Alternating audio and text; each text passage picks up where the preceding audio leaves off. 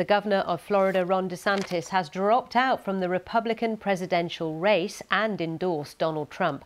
The surprise video announcement comes ahead of this week's Republican primary in New Hampshire, where Mister DeSantis was polling in the single digits.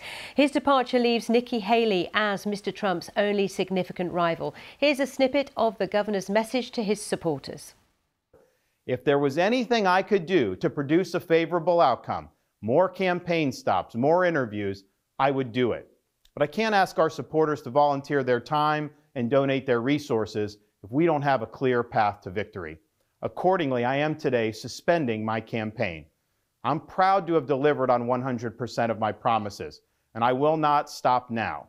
It's clear to me that a majority of Republican primary voters want to give Donald Trump another chance. They watch his presidency get stymied by relentless resistance, and they see Democrats using lawfare this day to attack him. Well, I've had disagreements with Donald Trump, such as on the coronavirus pandemic and his elevation of Anthony Fauci. Trump is superior to the current incumbent, Joe Biden. That is clear.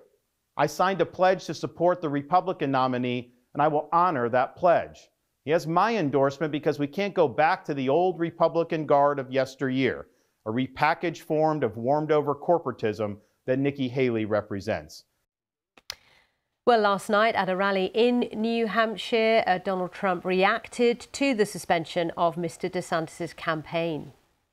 Before we begin, I'd like to take time to congratulate Ron DeSantis and, of course, a really terrific person who I've gotten to know, his wife, Casey, for having run a great campaign for president. He did. He ran a A really good campaign, I will tell you. It's not easy. They think it's easy doing this stuff, right? It's not easy.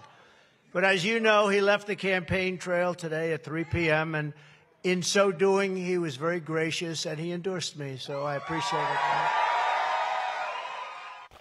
Well, for more on the state of the Republican presidential race after Ron DeSantis' withdrawal, here's our North America editor, Sarah Smith. It is very unusual and really remarkable for a major candidate in a presidential race to pull out so incredibly early. Because only one state has voted so far, Iowa, where they went to the polls last week and Ron DeSantis finished a distant second, about thirty points behind Donald Trump.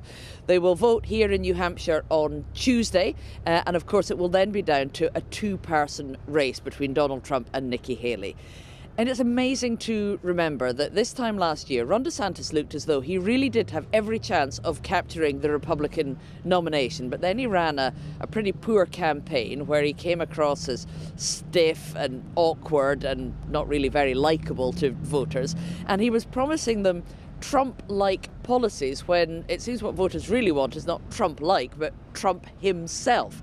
Um, Donald Trump's uh, doing a rally here in New Hampshire this evening.